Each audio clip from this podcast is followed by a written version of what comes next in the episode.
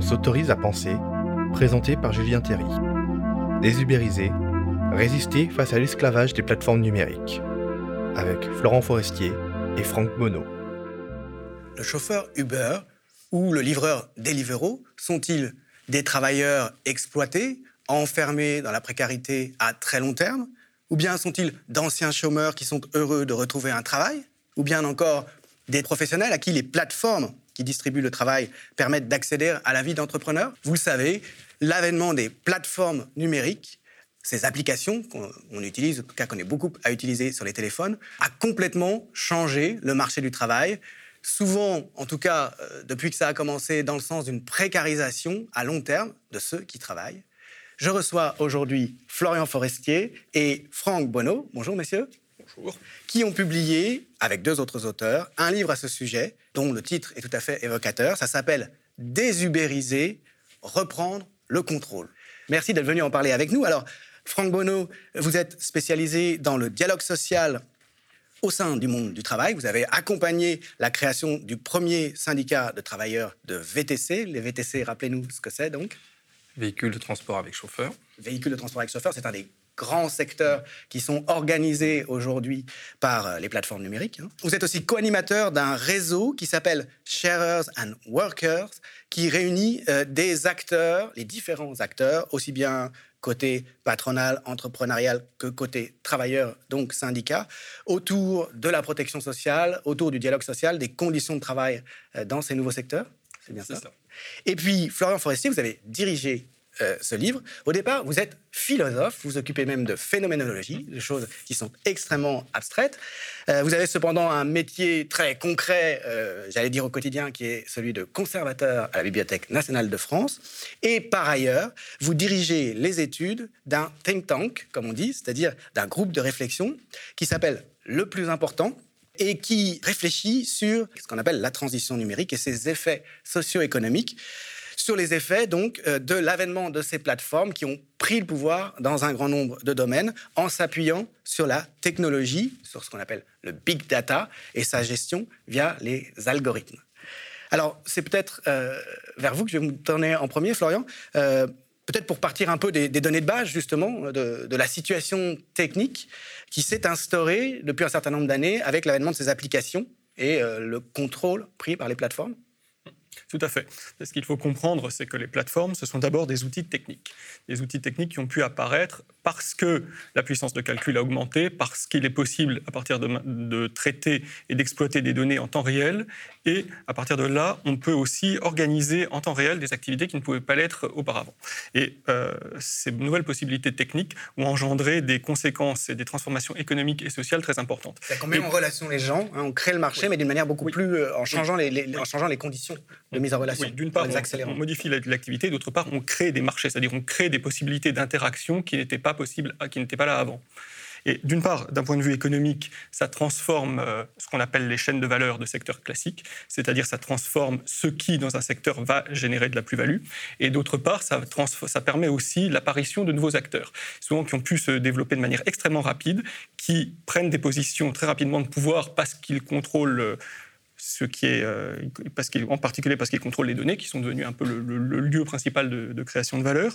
Et d'autre part, ça a aussi des, effets très importants sur à la fois l'organisation du travail, la manière dont on met les personnes en relation, dont on organise leur travail. D'autre part, ça, transforme aussi le travail lui-même, parce que euh, le travail lui-même est de plus en plus euh, sommé de s'adapter à de nouvelles modalités techniques. Il, il, doit être séquencé de façon à pouvoir s'adapter à la capture des données, à euh, l'intermédiation par algorithme euh, et, à ces nouvelles temporalités. C'est-à-dire qu'en fait, il y a l'effet, c'est finalement un, surcroît de subordination, de dépendance de la part des travailleurs, alors même que les cadres légaux ne sont pas adaptés à ces nouvelles situations hein, au départ. Il y a deux phénomènes qui sont concomitants. D'une part, qu'il faut bien voir, c'est que les plateformes sont un peu, peuvent être un, peu poison et remède, la, la, formule de Platon. C'est-à-dire, à la fois, elles permettent d'organiser, de mettre en lien des personnes, donc elles pourraient ouvrir à de nouvelles possibilités d'auto-organisation, à de nouvelles possibilités d'autogestion. Et, de, oui, et de fait, euh, l'avènement du travail de plateforme a souvent été présenté du point de vue même de ces instigateurs comme l'ouverture de nouvelles possibilités d'autonomie. Mais en même temps, le mode d'intermédiation lui-même, c'est-à-dire l'organisation par algorithme, crée de nouvelles formes de subordination, mais des subordinations qui sont moins visibles, qui ne s'expriment pas selon la forme traditionnelle de l'autorité directe, qui sont plus diffuses et qui ne correspondent pas tout à fait à la manière dont le droit, pour le moment, réglemente les subordinations. Et c'est là qu'il y a toute une zone grise, en effet, du point de vue même de l'idée de subordination et d'autorité, qui est euh, extrêmement, qui, est extrêmement importante, euh, qu'il est extrêmement important d'explorer. J'aime bien cette idée du, poison finalement. Hein. Tout était une question de dosage. Hein. selon le dosage, selon l'usage que l'on fait, c'est très nocif, au contraire, c'est très bon. Et la, et, la, deuxième transformation, en effet, c'est que les nouveaux acteurs qui se développent exploitent une autre zone grise qui est celle des réglementations sectorielles. C'est-à-dire, ces acteurs vont se présenter comme des acteurs technologiques qui font simplement un travail de mise en relation, mais en même temps vont en réalité prendre en charge des activités traditionnelles qui existent depuis longtemps. Transporter des, le transport de, individuel de personnes, ça existe depuis des centaines d'années. Et toute la question, c'est euh, alors de réinscrire ces nouvelles activités dans une règlement traditionnel en se disant, mais finalement, ces nouveaux acteurs ne sont pas, du point de vue de l'activité, si nouveaux que ça. Leur arrivée n'impose pas forcément de transformer tous les cadres. Il y a là encore toute une question de dosage, c'est-à-dire de quelle manière ces nouveaux acteurs doivent s'inscrire dans un cadre existant, de quelle manière ce cadre est-il amené à évoluer pour prendre euh, en compte les nouveaux moyens techniques. Et tout ça, en effet, c'est vraiment une question à la fois de dosage et de compréhension vraiment de la nature précise des nouveautés et ou au contraire des continuités. Alors, vous dites dans la conclusion de, votre livre hein, que le droit social de l'algorithme, puisque c'est de ça qu'il s'agit en définitive, il est sans doute presque encore entièrement à construire. Qu'est-ce que vous faites euh, comme proposition euh, dans ce livre hein Quelle est la démarche euh, qui est la vôtre dans ce sens-là? Je me tourne vers Franck Bonneau peut-être, ou, d'abord vers vous, Florian Je me permets une réponse générale, et puis ensuite on entrera dans le, dans, le, dans le détail des, propositions vraiment concrètes, sachant que le droit social de l'algorithme n'est pas la seule proposition euh, et n'est pas le seul objet du livre, mais c'est une des problématiques qui émergent. On, ne peut pas répondre à la question posée par le livre sans aussi aborder la question du droit social de l'algorithme. Pour, pour reposer un peu les données du problème, l'algorithme est la nouvelle forme selon laquelle une autorité s'exerce. Donc il y a toute la question de la prise en compte de la nature et de l'objet de cette autorité-là. Et de fait, la réglementation des algorithmes, elle est encore embryonnaire. Pour le moment, elle est surtout abordée sous l'angle des questions de discrimination, avec des, impératifs de, euh, de transparence ce euh, que nous, enfin nous ne sommes pas les seuls, mais ce que nous essayons d'amener, vraiment le fait que l'algorithme est aussi et doit devenir euh, l'objet du droit du travail, et un objet de droit du travail. C'est-à-dire qu'il faut à la fois prendre vraiment la mesure de la nature de la subordination que l'intermédiation algorithmique implique et réfléchir aussi au mode d'action qu'il s'agit de rendre possible et de mettre en œuvre pour permettre aux travailleurs d'exercer leurs revendications et leurs négociations euh, selon des modalités qui sont vraiment appropriées à, cette nouvelle forme de contrôle. Le mode d'action, les négociations, les mouvements sociaux doivent pouvoir s'exercer selon des modalités qui soient adaptées à la façon dont l'autorité s'exerce. Et donc, il y a toute une réflexion à avoir sur les nouvelles formes d'action et de dialogue social à l'ère des algorithmes. Comment est-ce que les travailleurs peuvent avoir accès aux algorithmes, les comprendre, qu'est-ce qu'ils peuvent négocier dans le fonctionnement des algorithmes? Là, il y a toute une question de droit à développer petit à petit parce que ça ne peut pas tomber du ciel, donc ça ne peut se faire qu'au fil des expérimentations, au fil que des objets qui ne sont pas encore identifiés petit à petit se précisent et émergent. Et la question, finalement, elle va au-delà de au-delà du travail parce que l'algorithme, c'est euh, l'exercice d'une autorité très au-delà de la relation de travail. C'est aussi euh, une autorité qui s'exerce sur nous dans nos, euh, dans, dans, nos comportements de consommateurs, sur les réseaux sociaux, etc. C'est une forme d'influence par la suggestion, par l'invisibilisation de certaines choses et l'exposition d'autres, etc. Les algorithmes ont des principes de programmation. Et euh, Facebook, Facebook ou Twitter sont des exemples. Il y, a une vraie continuité finalement. C'est ce, que, ce, sur quoi insistent beaucoup des, auteurs comme Antonio Casilli entre la manière dont le chauffeur Uber est influencé, la manière dont l'utilisateur Facebook est influencé. Or, Or, dans les deux cas, finalement, ce qu'on observe, c'est une tendance à vouloir laisser l'individu seul face à la structure. Alors, dans le cadre du droit du travail, c'est le fait qu'on fait petit à petit disparaître les intermédiaires en voulant placer la négociation comme le face-à-face d'une personne avec une entreprise. Et dans le cas euh, de la plateforme, euh, dans, du réseau social, ce sont les conditions d'utilisation, c'est-à-dire là encore, on, on a un consommateur seul face à une grande entreprise sans un sens de négociation et de médiation. Et tout l'enjeu, c'est de faire réapparaître des nouvelles instances euh, médiates, des nouvelles instances tierces qui permettent de médiation, qui permettent de rééquilibrer des relations de pouvoir. la première chose, c'était d'identifier qu'il y avait de nouvelles relations de pouvoir, qu'il y avait de nouvelles modalités selon lesquelles le pouvoir existait, et ensuite de développer des instances qui permettent de rééquilibrer ces nouvelles relations de pouvoir. Le, philosophe en moi aurait envie de dire qu'avec euh, avec les plateformes, avec les données et l'intermédiation algorithmique, il y a un double déplacement. Déplacement de la forme de l'expression du pouvoir et déplacement de la valeur même. Et un des enjeux, c'est vraiment de faire euh, glisser les discussions, les combats, les affrontements vers ces nouveaux lieux-là. C'est-à-dire, ce n'est pas nécessairement d'être pour ou contre ces nouvelles formes, mais de comprendre quels sont les nouveaux types de combats, quels sont les nouveaux types de questions à poser au sein de ces nouvelles formes, qui de fait sont des nouvelles formes d'organisation, non seulement économique, mais aussi sociale. Il y a une sorte de, conjugaison historique, j'ai réfléchi en, vous écoutant, entre le, le, succès, l'avènement du projet du néolibéralisme euh, qui vise quand même à détruire le travail comme relation euh, de subordination, euh, comme quelque chose qui n'est pas une simple denrée, justement, hein, qui n'est pas une marchandise, pour laisser finalement le travailleur seul, absolument seul, face au pouvoir pris par celui qui peut lui donner ou lui retirer son travail, d'un côté, et puis ces instruments technique, l'algorithme donc, euh, qui en quelque sorte euh, exacerbe, euh, disons, donne les moyens, comme on n'en a jamais eu jusqu'ici, de créer ce type de situation. Là, c'est moi, c'est l'historien qui parle en vous écoutant. Oui, tout à fait. Alors, à peut-être cela près que pour nous, euh, l'avènement des plateformes, de l'intermédiation algorithmique, de la société du big data, marque une vraie rupture par rapport à la tendance précédente, qui était une tendance à l'externalisation, qui était une tendance à la flexibilisation. Nous ne sommes plus simplement dans une tendance d'économie, mais nous sommes vraiment dans une tendance de réorganisation de l'ensemble du système gouvernemental et productif. C'est quelque chose pour nous qui est, assez important de, souligner. L'autre, oui, euh, il n'y a, plus cette, cette, compartimentation, disons, qu'il y a eu, euh, sans doute, dans une certaine certaine mesure entre secteur économique, secteur du travail et le reste de la vie sociale, c'est ça? Mais, disons que depuis les années 70 ou même 60, le, travail en miettes est une tendance de fond. Ce que nous disons, c'est que nous ne devons pas nous contenter de lire ce qui se passe actuellement à l'aune de cette ancienne grille. Que ce qui se passe nouveau. Ce n'est pas simplement une nouvelle phase euh, d'externalisation, c'est aussi vraiment une réorganisation totale de la manière dont le travail va être conçu, dont l'autorité va être conçue et même dont le capital va s'exprimer. Avec ensuite, comme, euh, comme, comme, je le disais, non seulement, il y a non seulement concomitance des tendances euh, de, déconcentration, mais il y a aussi concomitance des tendances d'émancipation. Parce que ces, nouveaux moyens, comme je le disais, ça offre à la fois des nouvelles possibilités de s'auto-organiser de manière plus immanente, ça offre de nouvelles possibilités de se mettre en relation, et je pense qu'on aura l'occasion d'en parler encore avec Franck, les plateformes, ce sont aussi des outils qui sont de plus en plus, euh, dont, les, les, personnes concernées, que ce soit les travailleurs, que ce soit les citoyens, s'emparent de plus en plus.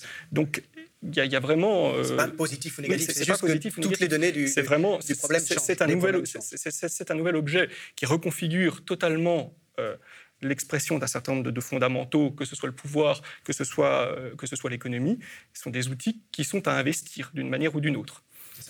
Et donc à la gouvernance euh, algorithmique répond d'autres formes d'entraide, euh, d'organisation individuelle et collective, euh, qui peuvent être, j'imagine aussi, algorithmiques. Là, je me tourne vers le spécialiste justement des relations de travail du dialogue social.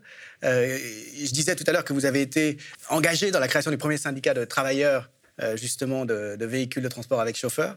Quelles sont les, réflexions que vous développez à partir de ces données de base présentées par Florian? Je vais reboucler sur Florian, sur vraiment les derniers propos.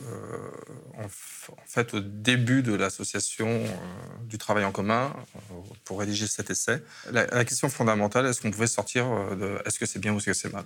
Et ça, ça a, été ça a été vraiment l'ancrage. C'est pas votre question. Et c'est vrai qu'il y a toujours eu une polarisation du, débat depuis des années. Uber est arrivé en France fin 2011. Hein. C'était la première fois que Uber sortait au dehors des États-Unis. Une volonté politique. Dans le storytelling d'Uber, sur leur site, ils racontent l'histoire comme quoi Travis était à Paris, qu'il n'avait pas trouvé de taxi. Euh, donc, et dans le storytelling de la compagnie, il était important que Uber arrive en France. Donc on a, assez, on a un historique assez, assez important, puisque 2011, bah, ça fait euh, quasiment 9 ans. Et ce qui nous a permis à, un peu de suivre. On a vu que les débats se sont souvent euh, focalisés sur le méchant acteur qui arrive, VS les, les, acteurs, les autres acteurs moins méchants ou on va dire qui s'inscrivent dans une euh, économie collaborative. D'ailleurs, c'est très amusant si vous reprenez euh, les discours qui ont pu être faits euh, vers 2015-2016. Uber entrait dans l'économie collaborative. Je rappelle juste le verbatim de l'époque qui est quand même assez aberrant, qu'on n'oserait plus utiliser aujourd'hui. Et, et arrivé après aussi le sujet de la relation contractuelle, la relation de travail, est-ce que ce sont des salariés et, ou est-ce que ce sont des travailleurs indépendants? Il y a eu une décision de justice très récente, me semble-t-il, oui, à ce sujet. Il y a eu même plusieurs euh, décisions de justice. Et on va dire que c'était un moteur de, notre réflexion, sachant que, juste pour éclairer, essayer de vulgariser, euh, les décisions de justice sont à chaque fois pour des cas individuels. Donc c'est un cas qui est présenté et le juge souverain établit en fonction des éléments qui lui sont présentés si oui ou non la relation contractuelle relève d'un contrat commercial. Grosso modo, est-ce que le chauffeur pour le cas Uber est réellement indépendant ou est-ce que c'est une relation de travail? Et dans ce cas, euh, le contrat est requalifié en contrat de travail. Ce qui a de grosses conséquences sur la protection sociale, etc. Tout à fait. Mais euh, ça fait jurisprudence quand même ces décisions. Alors, est-ce que ça fait, ça fait jurisprudence Il faut savoir. valoir euh, ensuite généralement pour tout le monde ou pas? Non, justement, ce sont des cas individuels. Il faut savoir que les contrats Uber, pour citer la société Uber, ont changé au fur et à mesure des années. Donc, les contractants n'ont pas obligatoirement les mêmes modalités contractuelles et que chaque cas est individuel. on va prendre un chauffeur qui peut être totalement dépendant d'une plateforme Uber, euh, ex-chauffeur euh, Captain ou, ainsi de suite. Et d'autres euh, peuvent être potentiellement dépendants à 20-30%. Donc on ne va pas être sur les mêmes logiques. Est-ce que c'est un utilisateur s'il est pleinement dépendant économique d'une seule et même plateforme Pour donner un ordre de grandeur, actuellement, les requêtes de requalification, à ce jour, on a plus de 400 dossiers montés pour des demandes de requalification. Donc des gens qui travaillaient pour Uber avec le statut qui travaillent toujours, voilà, et qui, qui demandent, au regard de leurs conditions de travail, considèrent que la relation est toute sauf euh, indépendante et qu'à ce titre-là, le contrat doit être qualifié en contrat de salariat. Mais c'est toujours des choses individuelles. Donc. Tout à fait. Il n'y a pas de cadre, euh, on n'a pas posé de cadre, euh, disons, qui puisse avoir une valeur collective. Et non, mais il y a une très bonne raison. Il y a un très, de très beau travail de Sarah Abdelnour qui, euh, de, Paris Dauphine, qui a suivi, qui est sociologue, qui a suivi les mobilisations essentiellement auprès des chauffeurs VTC pendant plus de 4 ans. Et on voit que on a quand même des, chauffeurs qui ont la volonté d'être indépendants et qui réclament l'indépendance. D'être. Tout n'est pas noir, tout n'est pas blanc. Certains, effectivement, bénéficient dans leur projet de vie, dans leur organisation. Parce qu'ils ont une volonté assumée et donc les revendications sont plutôt de dire d'avoir la capacité de fixer le prix comme tout indépendant, de, se choisir, de choisir les temps de connexion, ainsi de suite, et d'avoir en fait toutes les prérogatives d'un vrai indépendant. En revanche, il y a d'autres chauffeurs qui, parce que étaient au dehors de l'emploi et qu'il leur fallait bah, justement, on va dire, bouffer. Mmh. Euh, des grands acteurs euh, sont arrivés. Il n'y a pas que Uber, hein, mais de grands acteurs sont arrivés en disant euh, du jour au lendemain, tu seras ton propre patron, tu vas pouvoir travailler, avoir de bons revenus. Sauf que les personnes, elles ne sont pas obligatoirement dans une volonté d'être indépendantes, d'avoir le statut indépendante, et elles ont besoin de protection sociale ou sont incapables ou se sentent pas capables d'aller elles-mêmes constituer un pécule qui leur permet de s'acheter une protection sociale. Mm. Donc on, voit, on voit bien que même sur euh, les, acteurs les premiers concernés, donner une réponse, savoir est-ce que c'est salarié ou est-ce que c'est pas salarié, c'est pas la, c'est pas obligatoire, c'est pas la bonne réponse actuellement. C'est pas la bonne question donc. Ouais, et c'est pas la bonne question.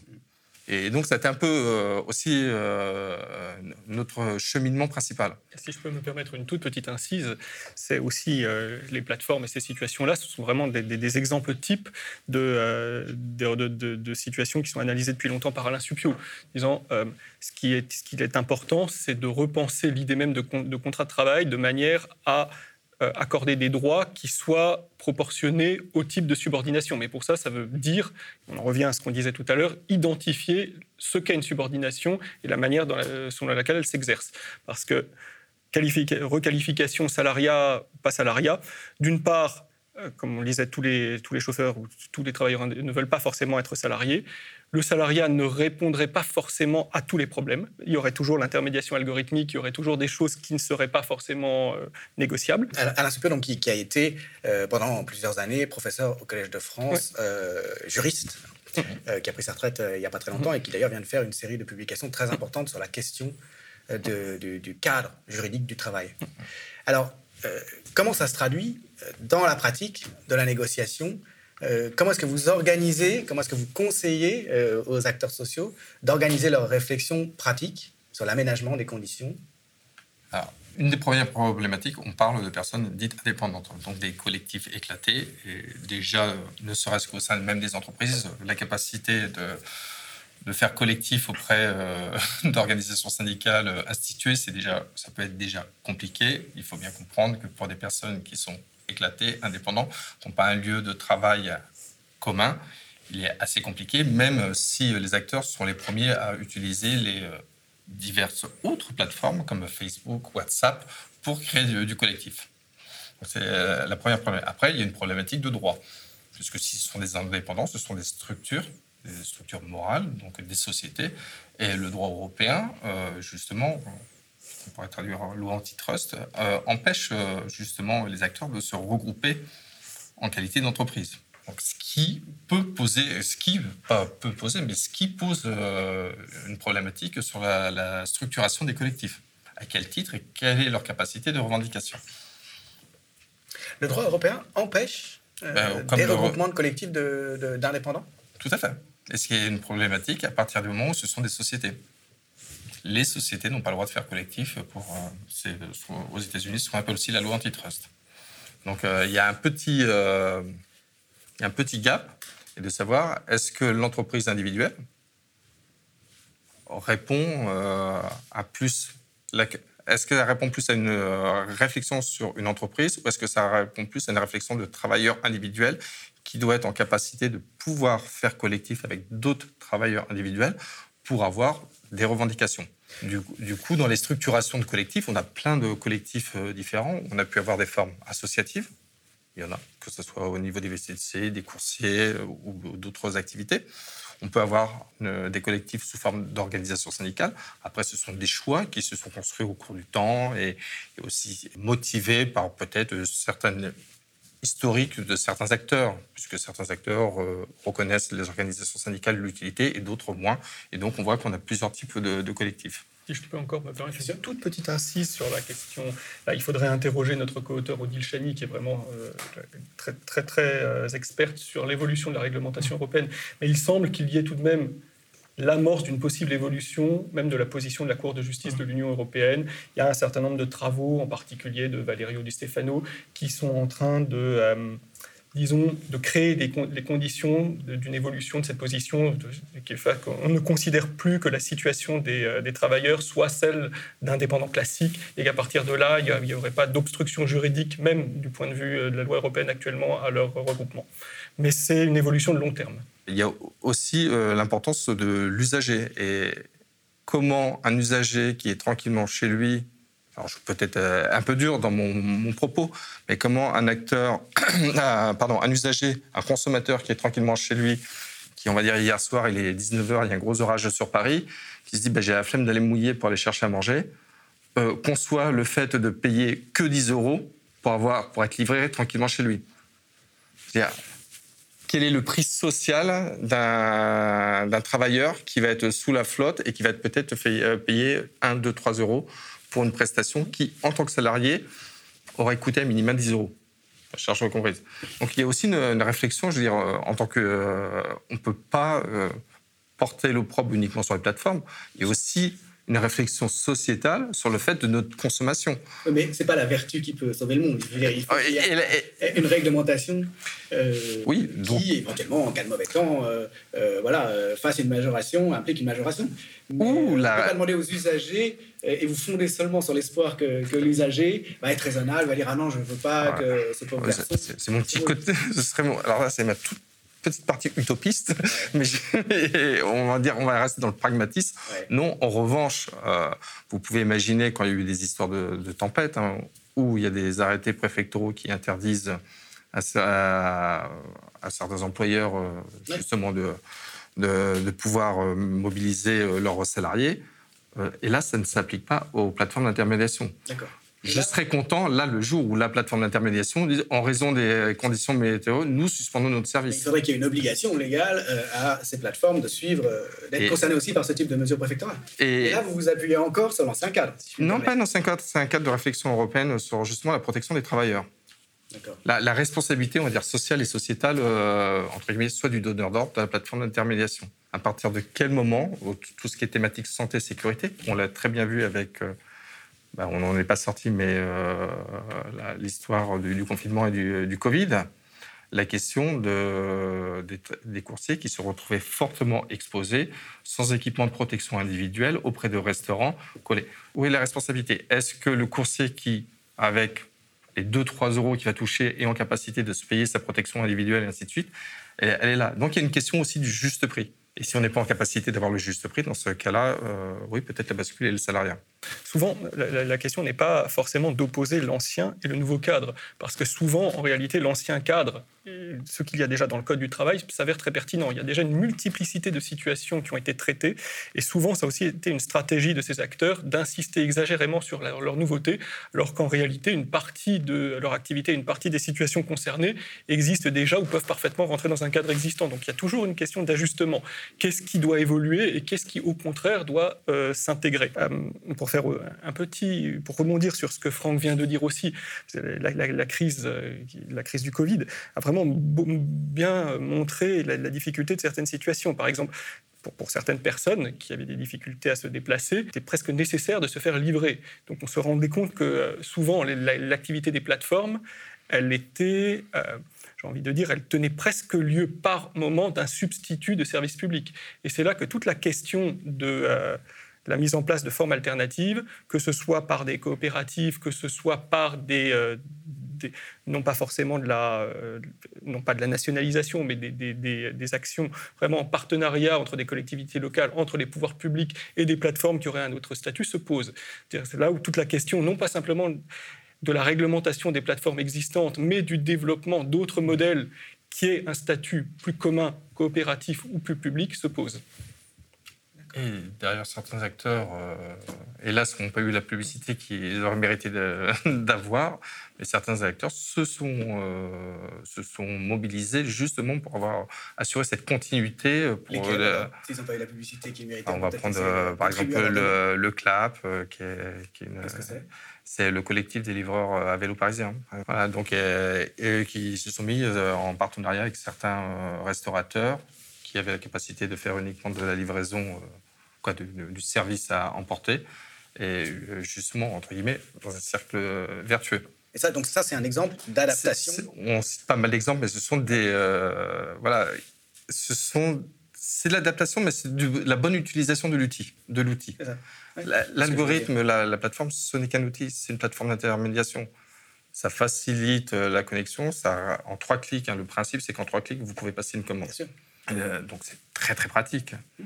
Euh, la seule chose, qu'est-ce qu'on fait de l'outil? Je prends toujours un exemple peut-être bidon, mais euh, je veux dire, celui qui a inventé le marteau, il a peut-être inventé sur le marteau pour planter des clous, ou un tapissier, ou ainsi de suite, mais on peut faire beaucoup de choses avec un marteau et des choses non vertueuses. Et là, c'est pour euh, vulgariser le propos, c'est à peu près la même chose. On a une plateforme, Qu'est-ce qu'on met comme algorithme dedans? Parce que derrière l'algorithme, il y a quand même des paramètres qui sont entrés par euh, les donneurs d'ordre. Ils sont orientés, les algorithmes. Voilà, ils, sont orientés. en fait, il y a des fins derrière. Et d'ailleurs, euh, une des revendications des collectifs, euh, c'est aussi d'avoir une visibilité sur, sur l'algorithme. Une maîtrise minimale, une, une, information, son mot à dire sur l'organisation de l'algorithme. Personnellement, je suis indépendant dans un autre secteur d'activité, aide au dialogue social. Euh, euh, il est clair que quand je prends une mission, je connais tous les tenants et les aboutissants. Je connais un cahier des charges. Mhm. Actuellement, on ne sait pas si euh, tous les deux nous sommes au coursier, s'il y a une livraison qui arrive sur nos deux portables. On ne sait pas s'il y a un choix. Comment a été fait le choix entre Florian et, et, et entre, et avec moi? Il y a quand même beaucoup d'opacité. Et ça, c'est une revendication. Et puis au- au-delà de ça, la maîtrise du prix. Je vais vous prendre un exemple relativement simple. Il n'est pas normal qu'une plateforme d'intermédiation qui se présente comme des plateformes d'intermédiation impose le prix. Si vous voulez faire appel à mes services en tant qu'indépendant, je vais vous fixer un prix, on va négocier le prix ensemble. C'est une règle de base. Vous pouvez imaginer qu'un chauffeur VTC qui a des coûts. Alors, je prends le chauffeur VTC parce qu'il a des coûts inhérents qui sont à, son métier qui La sont voiture, plus importants que, coût. que, que celui d'un coursier. Mais la voiture, le deuxième poste, le kérosène, quoi, le kérosène, pardon. C'est des voitures qui volent. le carburant. Pas encore d'avion. euh. Enfin, c'est un, je- on marché, peut- on un peut- marché très restreint, le jet privé. Oui, euh, oui, on, peut, on peut y revenir justement sur la crise de l'aviation et euh, Ryanair euh, qui utilise des auto-entrepreneurs depuis 2014. Mais euh, le jour où le carburant augmente ou que les assurances montent, le chauffeur actuellement qui fait appel à la plateforme, les plateformes les plus connues, n'est pas en capacité de répercuter son coût auprès du client. Ce qu'on ne voit nulle part chez les autres indépendants. Voilà, s'il y a vraiment des... Mais l'outil, très bien. C'est savoir ce qu'on fait de l'outil. Je suis le premier content à pouvoir utiliser euh, des plateformes qui... Il faut que le cadre suive derrière. C'est euh, le, et soit le cadre doit- aussi de manière à ce que ça ne soit pas juste la création de, de pauvreté, en plus à très long terme, parce que c'est une bombe à retardement. Ce sont des gens Mm.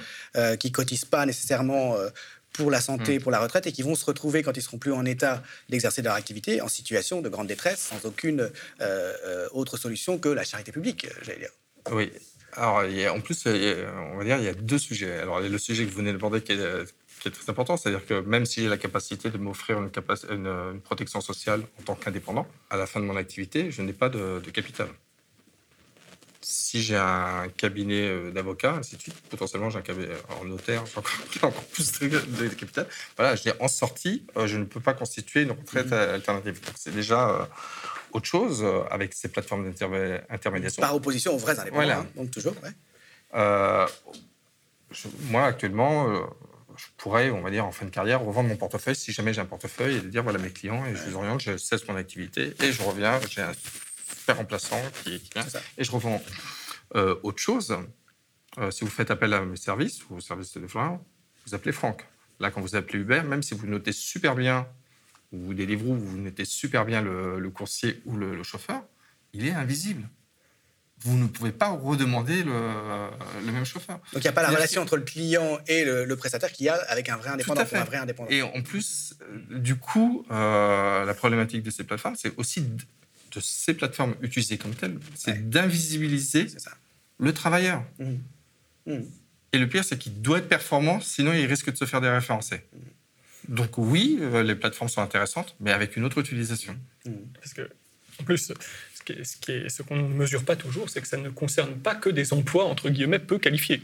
Il y a une plateformisation aussi dans le cas des freelances, et donc des, personnes qui vont être très qualifiées, et euh, l'intermédiation algorithmique, de la même manière, brouille totalement les, signaux classiques de compétences. C'est-à-dire même quelqu'un de très qualifié, à partir du moment où il, euh, passe par certaines plateformes de freelance, il est totalement à la merci de, euh, non seulement de l'algorithme, mais des notes qu'il reçoit. Normalement, si vous, êtes graphiste et que vous êtes bon, vous avez une réputation, vous êtes maître de votre réputation, on ne peut pas vous l'enlever.